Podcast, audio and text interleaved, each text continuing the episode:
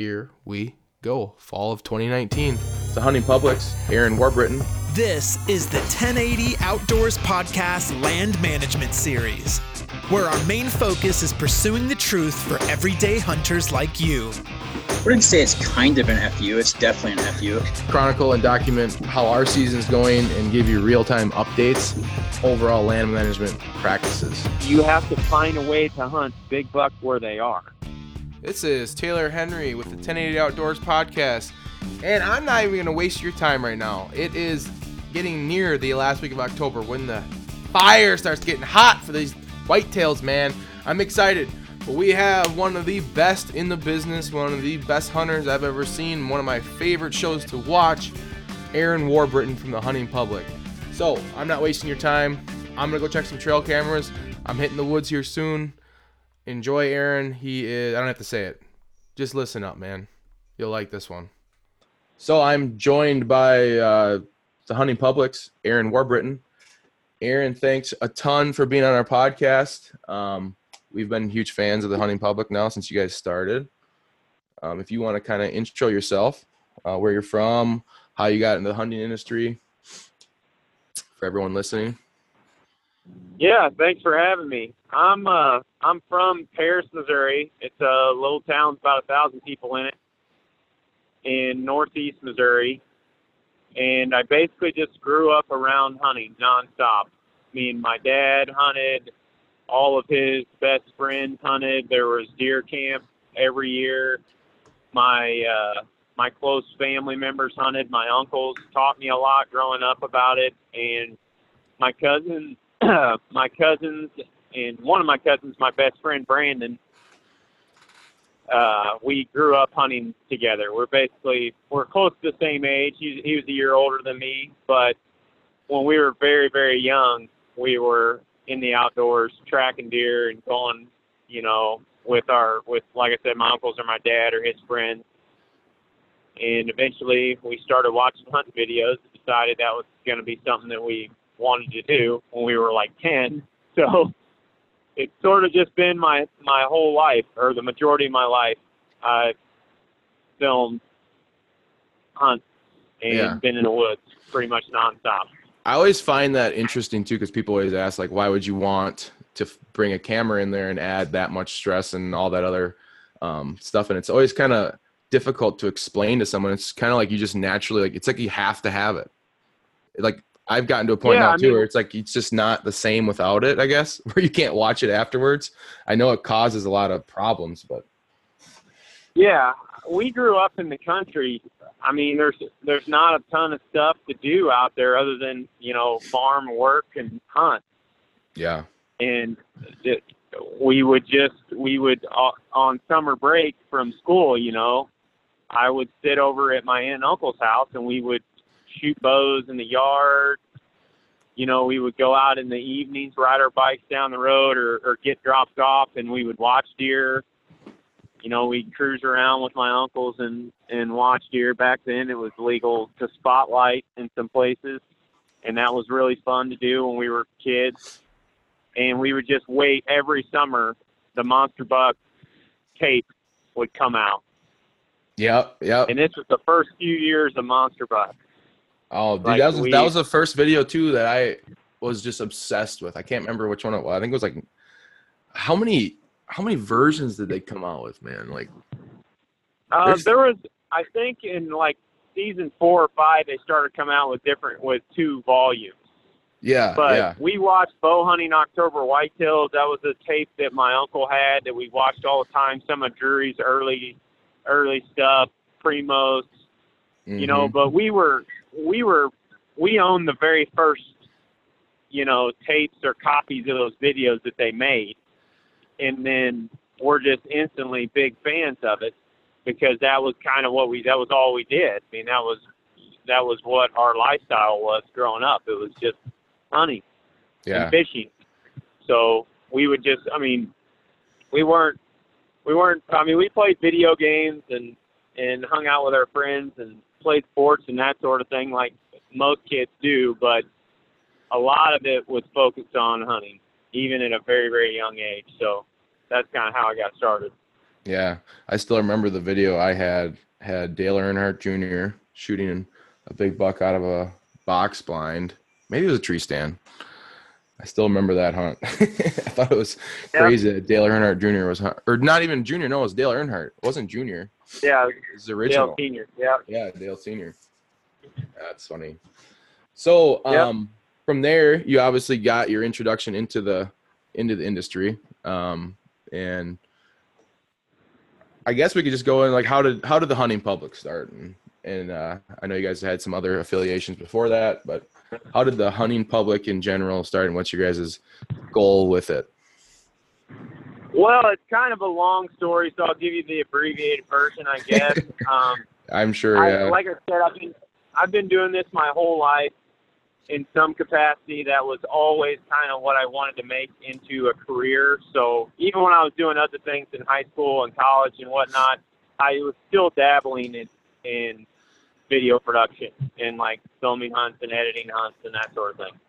So eventually, you know, we started working. Well, I started working for Bill Winke at Midwest Whitetail in 2011 as an intern, and that's also where I met Greg.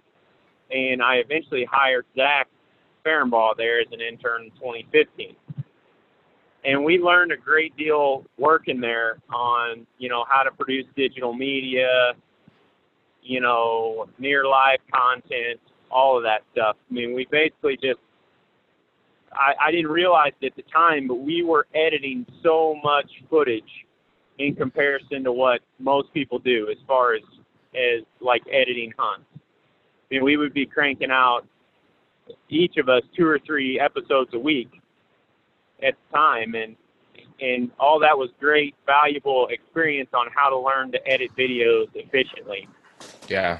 And I guess the idea from the hunting public was kind of born out of our camaraderie that we that we grew up with. We all grew up around the deer camp uh, social aspect side of hunting.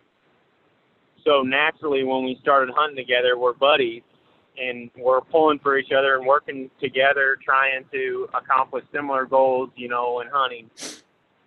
And we just felt like that that was getting lost in the shuffle of things is in the in the industry. Like it, we were creating this exclusive bow hunting culture where it's like the you you got to be the super hardcore, ultra detailed person that has all the finest gear and all these things, and you got to you got to strive to shoot a certain size buck, and all of that is just fine. But I just felt like across the board we were promoting that too much in the industry we were we were turning whitetail hunting into an exclusive sport when it actually in its inception was an inclusive activity. It was something that we that built up off of deer camp. Like if in if you go to states like Wisconsin and Michigan and Pennsylvania, deer camp tradition is still alive and well there Oh, psycho. you know, but it was, yeah, it was shrinking to a degree. At least we felt like it. So we're like, well, I mean, we're regular people, we're average folks, just like the majority of hunters out there. So let's let's create something for them. Let's create something where we can show them how much fun you can have in the woods, and make it sort of promote that inclusive culture that social aspect of hunting and not the other side of it. And Yeah. that's kind of that's why the hunting public was born, and that's what the name means. It's not necessarily hunting public land; it means the hunting public, like the general public, Right. like everybody, everybody that hunts.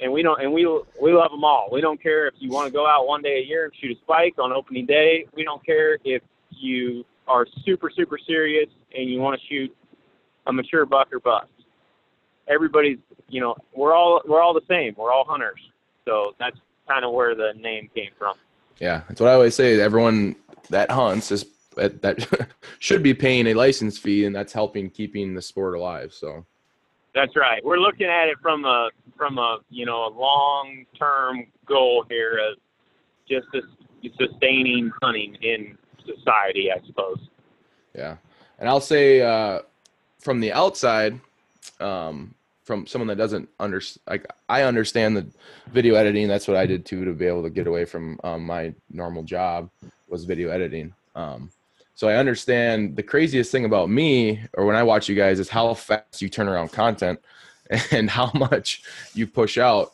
Uh, but it makes sense because you know what you guys did at Midwest Whitetail is very similar. I mean, the amount of content you guys push out is insane.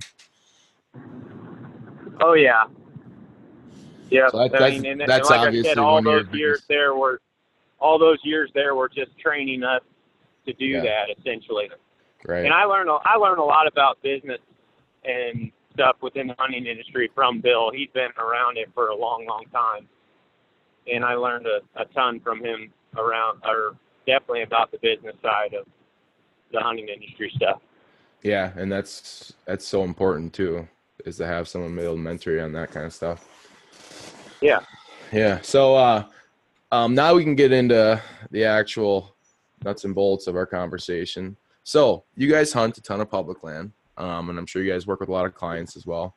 Uh so w- when you're traveling or working with clients, do you use aerial foot aerial pictures and different things um, for scouting when you're not able to actually have boots on the ground? Oh yeah, all the time. Like uh, we spend as much time looking at maps as we do boots on the ground stuff. Okay. So what do you So what, what are some of the. Yep. What are some of the key things you guys are looking for when you're when you're first introduced to a property, um, whether it's a client or a uh, or your public piece? What are like if you had like three things that you're looking for right away? Man, I don't know if I could keep it just to three. There's a pile of Yeah. stuff Yeah. that we're looking at when we're when we're taking a look at a property. I mean, it's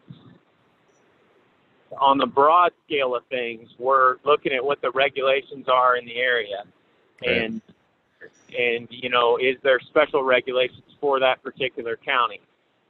You know, and then from there, when we get to looking at the actual habitat and the hunt, huntability of the property, if you will, I don't even know if that's a word, but whatever.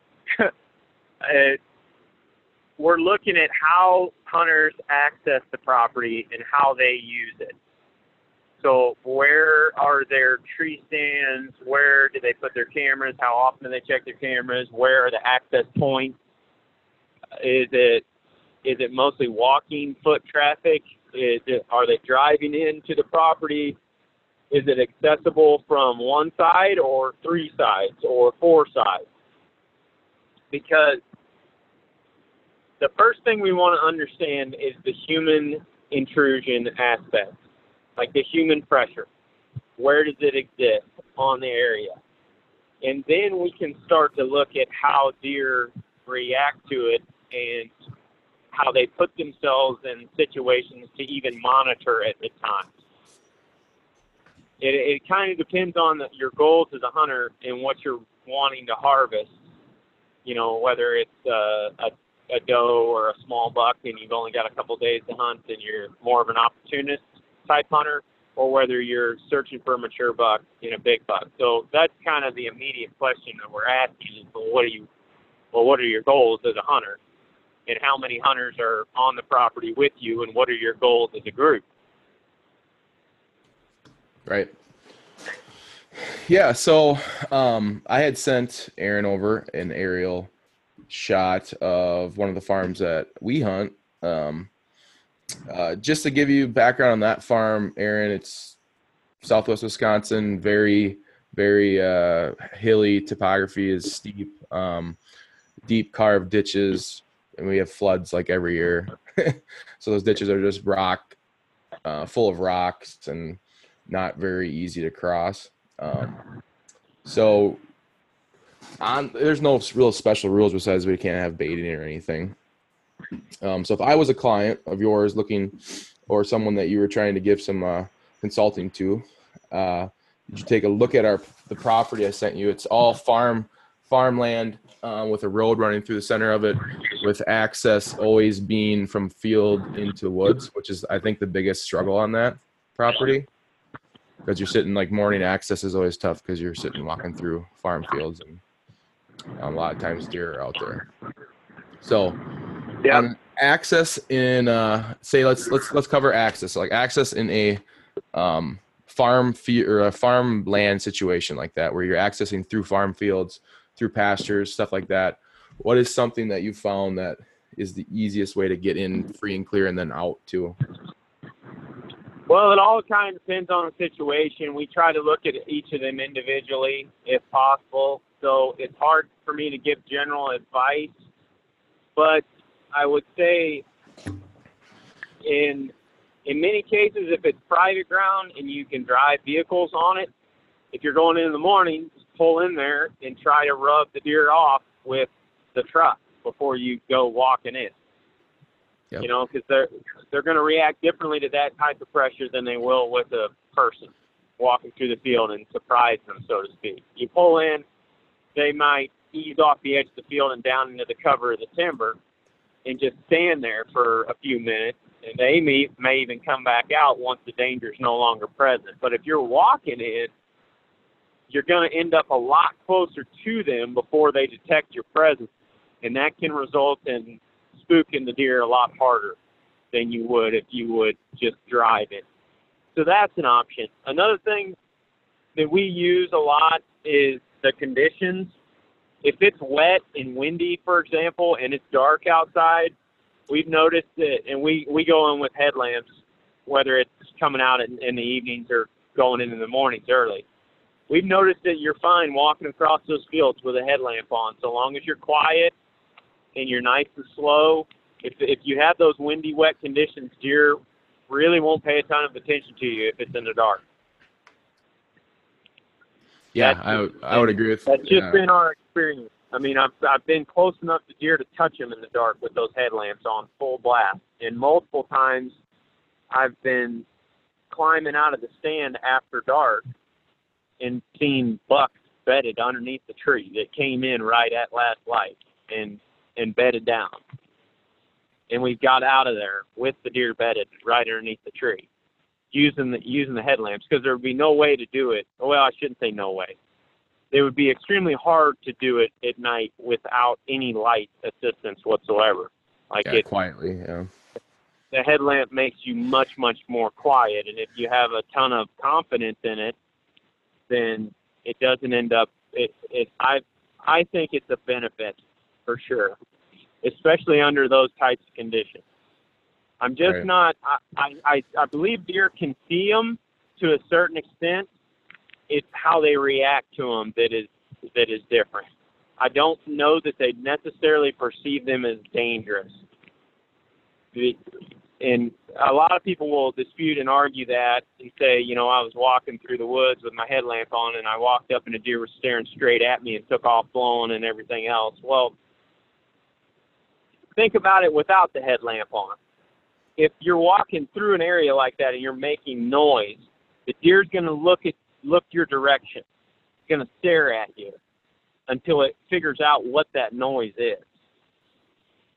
So whether you have a headlamp on or not, once you get close enough to the deer, they're going to determine that you're something that's out of place and they're going to get out of there and that noise is what gives it away. That's why I say wet, windy conditions because the deer can't hear you.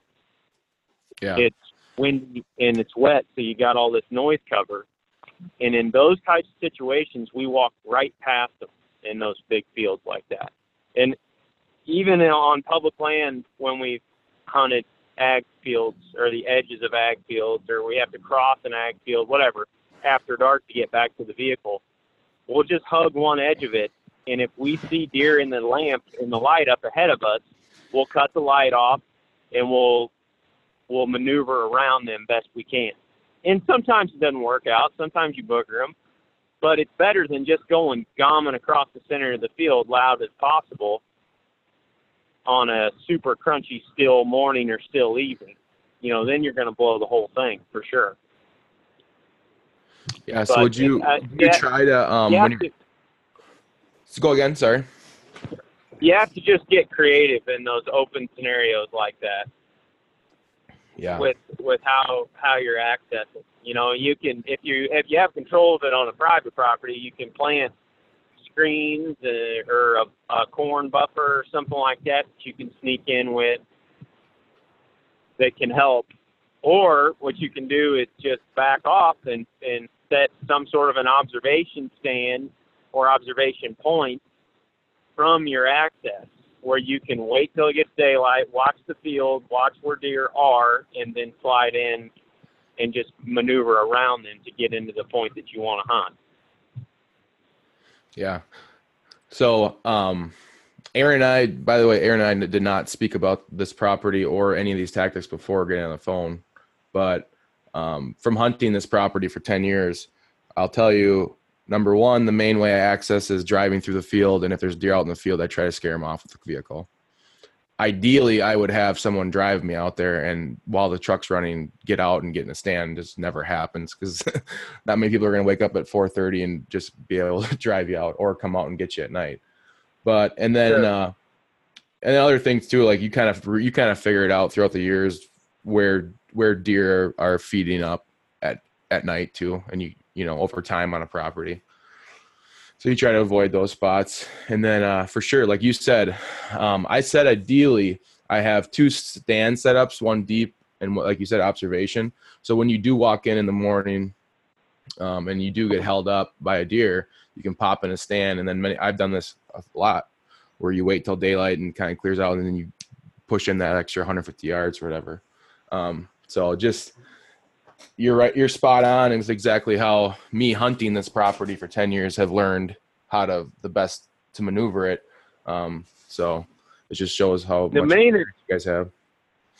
the main advantage we see on private pro when we go and consult on private properties for the most part it is super easy for us to find out where the mature bucks are living in just a couple of hours especially if the property's fairly small because everything on the pro or I shouldn't say everything most things on the property are controlled so you can ask the the hunter where they're accessing from how they're accessing where they're hunting all these things and you can just cross off all those spots because most people hunt the same way. Most people go into a set tree stand, they hunt it multiple times a year, they go in the same way every time. It's they're predictable. hmm And almost every single time that mature buck is living in an area where you are not. They're bedding and living in an area where where the hunter is not, or they're watching that spot. And it, it becomes easier to find that because you're it's just process of elimination, right? You're crossing off eighty percent of this of of a property. I'm not saying in this particular case, but a lot of times you're crossing off a large percentage of the property because that's where people are. And and we ask tons of questions like where they where where you've seen mature bucks in the past, where you've had encounters, where you've had pictures, and what were the deer doing in the pictures. I mean, lots and lots and lots of detailed questions to come down to that to that final answer of where we believe they're living during hunting season. But it really all, almost always that's why I'm bringing this up is because it's a common theme and it's more general advice that works for anybody hunt public or private. Are going to avoid people and they're going to avoid where they are hunting and where they're leaving scent, all those things. And I cannot stress that enough for somebody hunting private land. Like if your if your goal, for example, is to shoot a mature buck and you haven't been able to fulfill that the last few years, then you have to try something way different than what it is that you're doing. Well, I mean, maybe not way different, but different. Like for for example, on a property like this where your access is extremely difficult, you have all these fields that the deer come in and feed in. I would spend more time observing from the road or observing from a high point where you put little to no pressure on the deer until and I would do that in the morning first thing or in the evening whichever whichever time you have available. Just don't put any pressure on the deer whatsoever. Don't drive out there don't walk out there don't do anything. Just leave it give them that spot and watch it until you see a mature buck come out of a particular bedding area. And and then it, I believe that it would be easiest to go in on that deer for an evening hunt. That way, you're not bumping it off in the morning. You're sliding in there after you've already observed that movement, and then you're setting up to kill them that on an evening hunt. That's going to reduce the number of hunts that you have on the property in a given year, but it's going to increase your odds that you're in the right spot. So it's going to make your hunts way, way more efficient. Right. But at the same time, uh, it, it's hard for people to swallow that. You know, they have their one hundred acre property, or their one two hundred acre property that they hunt, and they enjoy hunting, and that's what they want to do is hunt all the time. Every Saturday But and Sunday. on- right. It depends on what your goals are. If you if you love to hunt and you love to to shoot deer and watch deer, then by all means go out there and sit and hunt. I'm not telling people not to do that. But I'm just saying if you want to shoot a mature buck on the property, you've got to do things differently. You in in the absence of pressure and observing those spots helps you learn so much more without damaging it in any way. I mean, we do the same thing on on public land too. We'll we'll get up and we spend more time, way more time scouting than we do hunting. And scouting consists of looking at maps. It means observing long distances. It means getting out there, boots on the ground, and looking for signs.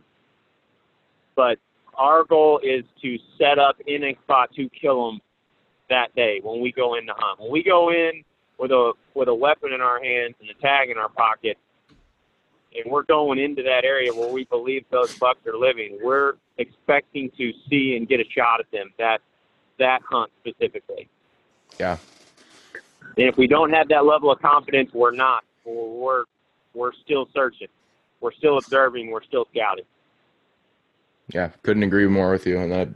I would, and it's it's always funny because um, when you're saying all this stuff is is exactly stuff that I've learned over the years of messing up, and then because I used to you know go in check trail cameras, walk in you know every other day or and hunt every chance you could get, and pretty soon every single mature buck on the farm that you thought you had a chance at were gone by you know the end of October, and uh, you're sitting there and you're just like I cannot believe um, there's no deer here. But over the last few years, it's been a lot more observing. Unfortunately, with the hill country, it's very hard to observe much. But you know, you got to figure out your spots on the farm where you can see stuff. So Yeah, and in the hills, bucks will bucks are more predictable in their bedding. Uh, a lot of times they'll they'll get up in a in a thick area on one of those wooded hillsides to overlook a, a field down below. And if you're coming in in that field below them, for example, or that bottom below them, they're going to see you, you know, for an evening hunt specifically. They're going to see you well before you get in position to hunt them most of the time.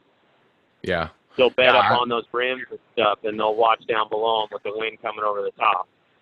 Yeah, I would say for sure the most important thing around here is top access to properties. I would never feel I would not feel comfortable entering from a bottom, especially in an afternoon hunt, like you said. Morning hunts, you know, a little different. You might you might be an advantage, but yeah, that's Right. one nice thing about this property is everything. That road that you see run through the middle, that's the high point. So everything on each side of the road just falls off. Um, so yeah, now that you know you talked about you guys have hunted in, in hilly type country like this. Um, have you been deer hunting in, in Wisconsin in this area? I know you guys are turkey hunting up here. I know Zach. I talked to Zach before about it. What's that? Have you guys have you sorry have have you guys uh, hunted hill country like this um, for whitetail specifically? I don't know if you have been in Wisconsin, but I know parts of Iowa have and Minnesota have very similar type topography. Yeah, yeah, we have. We haven't deer hunted much in Wisconsin in that area, but we've turkey hunted that area quite frequently. Right. So in your time, um, I know like I think last year you guys weren't far away, but you're on the Minnesota side, hunting some public. Um, with those high high hills, deep ditches, what are the biggest tactics that you guys focus focus in on when you're hunting areas like this? Uh, well, that was the the bedding. The bedding was definitely predictable in those area in those public areas because we were dealing with a lot of, I guess, wooded rims with bottoms, and those bucks would just bed on the rims. So, and especially access points. So once we could start to predict that a little bit, we uh, we started having better luck getting on deer because we had to change up our access a little bit. You know, they they would specifically bed right above the parking areas where there was the most human traffic possible, Yeah. especially the big bucks. That was that was way more predictable. Um, but eh, then again, we see that everywhere. I'll give you an example. Uh, last night, for example, the boys were out and they were sitting in the parking lot on public land here in Iowa, and they they saw a mature buck from the parking lot stand up out of his bed in a in a little bitty tiny thicket out in the center of this marsh. And it's like 300 yards from the parking lot. And we're talking from this parking lot, you can access 4,000 acres of public land. And there's two access paths going in there, and like people just hammer those access paths and they walk by the, where this deer is bedded. But this thing can see you every time you get out of your car from where he's at. And he's it's a giant buck. Like he's a super old giant buck. Yeah. And if you did not know exactly where he was bedded, you would never ever see him. Like the only and the only reason that we knew where he was bedded is because I observed him from a tree stand about a week ago. And the tree stand is only 200 yards from the car, like right over the access path. There'd be, you know, people walking right underneath the stand to go back and go hunt. But at last light, we saw that buck come out of that bedding area. And Is that a is that a bedding area? that- Is that what you guys did? You guys have a suspicion of that being a bedding area from previous hunts there, aerials, or Yeah, yeah? So you'd set up a observation specifically looking for that small area. Yep, we were looking over that small area, and it's kind of a, you know, you either see one or, or it's a bust, and you move on. Right. But that's the one consistent thing, especially with really, really old, mature bucks that have lived on the same property for a long time, is many, many, many times they end up putting themselves in those types of situations where Yeah. they're they're, observing access, but at the same time, he's out in a little bitty bedding area where nobody ever ever goes. There's there's never anybody out in the middle of that marsh because there's no number one there's no trees to hang a tree stand in. Number two, it's wet and swampy out there, and there's only a few little dry ground areas to get to. And if anybody was to walk out there without knowing where the buck was bedded, he would know 400 yards before you ever even got close enough to him to kill him in daylight because he could see almost everything. Yeah. Yeah, So I'd say I'd say for sure that- on a, on farmland area too. I found that these, those little fingers and little uh, island woods that are close to the farm and barn and buildings that you forget about and don't think about generally have a ton of buck sign in them. Yeah. Yep. Oh yeah, those little farm lots and stuff. You see them. You see that all the time. Like there'd just be a little bitty wood lot behind somebody. I mean, we saw that in Michigan last week. We actually found more big buck sign in Michigan on the in those overlook spots, like right next to the road, than we did way back in there. And that's the thing. Like the more hunting pressure that you have, the easier it is to determine where people are going because everybody hunts the same way. Um, you know, everybody is predictable. They pull into the parking lot. There's ten trucks there. They all walk back on back on the same path, and then they start veering off of that path from there. But nobody is is turning around and walking back down the the road that you drove in on and hunting 40 yards off the road. You know, they're going by that little three acre woodlot that's right next to the parking lot, and they're going to the back of the public where all the food plots and stuff were at, and the and the deeper tipper or thicker timber. Yeah. So steer the thought process to someone who has control over the property they're hunting, like they own it. Um, they have control over the forest management.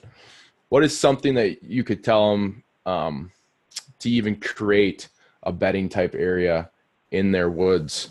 Uh, something that they can do to uh, have more control over where those deer are bedding uh, if they if it is possible at all. Uh, I mean, you can create more security by, you know, planting native grasses in the back of some of those fields potentially, where you have some like ag to CRP grass type cover. Yeah, big bucks love that chest high cover, whether it's in the timber or in fields, whatever it is, for bedding especially like a in the Midwest, uh, a, a CRP grass field with a bunch of like little shrubs and cedars in it and stuff with some topography is is awesome for big bucks because they can lay out there. And you'll never see them while they're bedded, but then they can stand up and they can survey the situation all the way around them, and they feel safe enough in there because that that cover is tall enough.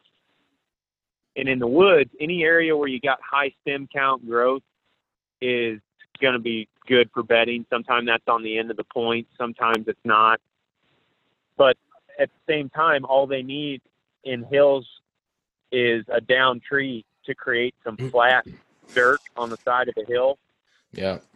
To, to lay behind, and then they're looking straight behind them. But I would say if you're going to create bedding, native grasses is a really good uh, solution, and and very strategic hinge cutting. And what I see a lot of folks do is just go into their property and just TSI hinge cut the entire thing and just say, well, the thicker I can make this whole thing, the better. Well, not necessarily. Those deer are still going to react to pressure the same way. They're still going to bed in spots that favor them with wind and sight or some sort of an advantage. Maybe it's hearing too. You know, I mean, it it it only makes sense to do it in certain spots, especially, and, and you can make spots better where where bucks are already bedding or where bucks are already frequenting. You can go in there and just improve those, so to speak. Yeah. But the the main thing to to do before you do any improvements on the land is to understand how the deer use it at present. Like you you got to know how they bed and how they travel throughout the property right now in order to especially if that's what your goal is you know if you if you're my dad for example he likes deer but he's he's a land manager for all things like he's he wants to create better habitat for the quail he wants to create better water quality um you know for the songbirds whatever it is he he's always reading up on different things that he can do as a land manager just to improve habitat for all the wild things that live there. You know, and that's a different that that can be a different strategy than just simply trying to create better habitat for deer hunting. Yeah, I know on uh, this property I've taken um, uh, border neighbor that is to the north actually has a cabin that the I think a person lives in um, all year round, so I've taken some of those high points, and uh, if you create a little bit of uh, cover, like you said, get and I always say just hit, have the sunlight hit the ground in certain places um, where they're overlooking that person's cabin. And not a lot of people would, would oh, yeah. want to do that because it's on a fence line, and you're kind of giving, you're saying like, oh, they, you want them to better on the fence line, but I look at it as there's no way that that person's going to come up from that cabin and get on these on a big buck at least. Um, without them seeing them. So I've used that as an advantage because you, I mean, you have obvious pressure if someone's living in a va- in a valley below you. Um, so yeah, I've, I've noticed little things like that. It make it make big differences. Yeah, absolutely. Um, yeah, I don't want to take too much of your time, man. I, I would say the final question is, um, when you guys are in, in this hill country and and looking at the forecast or weather, are you trying to access um, where you're heading with the wind in your face? Um, or are you mainly focused on where your stand location is, um, having the wind blow down over a big, big ravine um, where, you know, you have that, that kind of thermal um, suction area about a quarter way down the hill. So is it more important to you to access with the wind in your face or where you're going to set your stand and having that wind be more what you would expect to be beneficial for a big buck moving on that hillside? Uh, we focus on the leeward side, regardless of of of how the wind is blowing for our access. Um, we just want the deer to be bedded there, and Right. more often than not, they're going to be bedded on the leeward sides of those hills. As far as wind goes, they're not going to be bedded on the windward side. So we try to get in and hunt the leeward side, and that that all de- uh, depends on the situation as far as accessing with the wind or without it. We don't want our wind blowing into the bedding area. It, but if that means we have to circle around on the upwind side of the bedding area a few hundred yards away, we still will do it. We just have to. I mean, we we do it much quicker than we otherwise would because we don't want it blowing in there for very long. We we noticed that they don't tend to get up if you're a few hundred yards away and you just circle around them real real quick with your wind blowing in there. Just so long as it's fast, you know. If you if you sit there and you let your wind basically pool down in there in the bedding area, it's going to blow them out. Yeah. But Picture it like a answering creek running. Yeah, yeah. As far as answering your question, wind is is a tricky thing, and it it constantly changes where we're going to set up. Like that's why that's one reason why we don't hunt a lot of permanent stands. Um, it and the only reason we would hunt one is if it if there is a good situation for it for wind. But you'll see, I mean, you'll see on those leeward slopes where if you hunt them on a on a windy, windy day, a 20 mile an hour wind in in one tree, you may get in, inconsistent swirling out of that tree. Even if it's the correct wind for the buck to be there, if it's swirling like crazy and he's going to smell you before he gets there, then there ain't no point in you hunting because he's going to detect that you're there before you get a shot. You hunt that same tree on a wind that's five miles an hour versus 20, and you may get different behavior out of the wind. You hunt it when the leaves are off, you may get different behavior than when the leaves are on. Such a pain in the ass. It's oh yeah, oh, oh without a doubt. But that's why whenever we go into these areas, we're dropping milkweed like crazy, and we're trying to understand how it moves. I mean, I don't Right. care if the Weather Channel says north, and you walk in there and you're like, well, it's coming out of the west, and now it's hitting me in the back of the head and it's coming out of the south. That's because the wind is swirling somehow in that environment. It's either coming over a pocket of trees and pooling in an opening, and then kicking back around something. We we get more consistent wind flow um, the higher we get on the ridge, typically, the higher we get in a tree potentially, or if we're along the edge of a big opening. You get dicey wind flow when you're down in those in those bottoms, or when the wind is encountering a tree line, even a single tree, right out in the field next to you. Because, like you said, it's going to flow like water through there. And, Yeah, and when you watch water flow too. through it, Yeah. yeah, watch water flow through a creek and watch what watch what happens when that water hits a big rock in the middle of the river. It pools behind that rock and it circles around and it it does all kinds of funny stuff. Like the the current is not running straight anymore. It's dipping and swirling back behind that rock. And and that's exactly what wind's gonna do when it encounters an obstacle like that. Yeah. Oh, that's for sure. I've I've seen that. And a s- quick follow up on that is, um, have you know have you guys noticed at all, specifically like the size of the ditch on the leeward side? Um, the tighter that hillside on the opposite is to you, do you try to avoid that kind of situation, or are you trying to hunt those leeward hills that have those bigger gaps between you and that next hillside? Uh, it just depends on the visibility from the deer standpoint.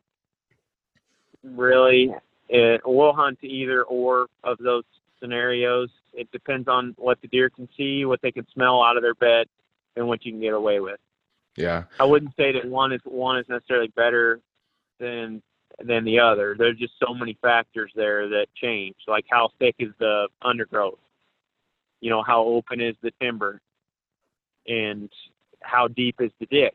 Can you get in the ditch to access it, or can they see you from above? If it's a really steep incline, can they still see you at the bottom of that ditch from where they're bedded? It, there's just too many factors there that are unknown to make an, an accurate assumption. You just that's that's what it always comes down to with us is wherever he's at, we got to find a way to hunt it. And Yeah. That's that's the issue that most folks have. It's like they have a spot that they want to hunt, that they got it prepped, they have their food plot, they have their stand, and they want deer to be there. When nine times out of ten, you can't make them be there. They're going to exist in that environment wherever they want because it's theirs. You know, it's foreign to us. And you have to find a way to hunt big buck where they are. I know that sounds very cliche because that's what everybody says, but it's true. If if that big buck is bedding and living 200 yards from your tree stand and you're bow hunting, you're you're not going to have high odds of killing him out of that spot. And if there's no trees over there available, then you have to make something else work. If the wind does not like to behave well in that spot, you can't just say, "Well, you can't hunt it. He's he's invincible in there." There's a way you can get in there. I mean, maybe you have to wait for certain type of conditions where it's low wind, like five miles an hour or less, and wet, where you can get in there quiet with a more predictable wind flow. And the only way to figure all that stuff out is to start trying it. Don't be afraid of spooking bucks because they they've already been spooked. Trust me, they they're in that spot because they've already been able to get away from danger there multiple times and that's why they chose it. Yeah, I mean, you got to draw from your previous experiences, so you have to you have to have experiences to draw from. Yep. So yeah, man. Well, we really appreciate you jumping on the call, and I know you guys are super busy, so I don't want to keep you too long. Um, what is the yeah, no problem at all. Best place for people um, to either contact you, find you. What do you guys? If you guys have uh, there's a apparel that's going right now. Uh, where do you want people to head to? Uh, just go to thehuntingpublic.com and you can find us on YouTube, Twitter, Instagram, and Facebook as well at the Hunting Public. Awesome. All right, man. Well, we really appreciate it, and uh, good luck the rest of the season. Thanks, man. You too.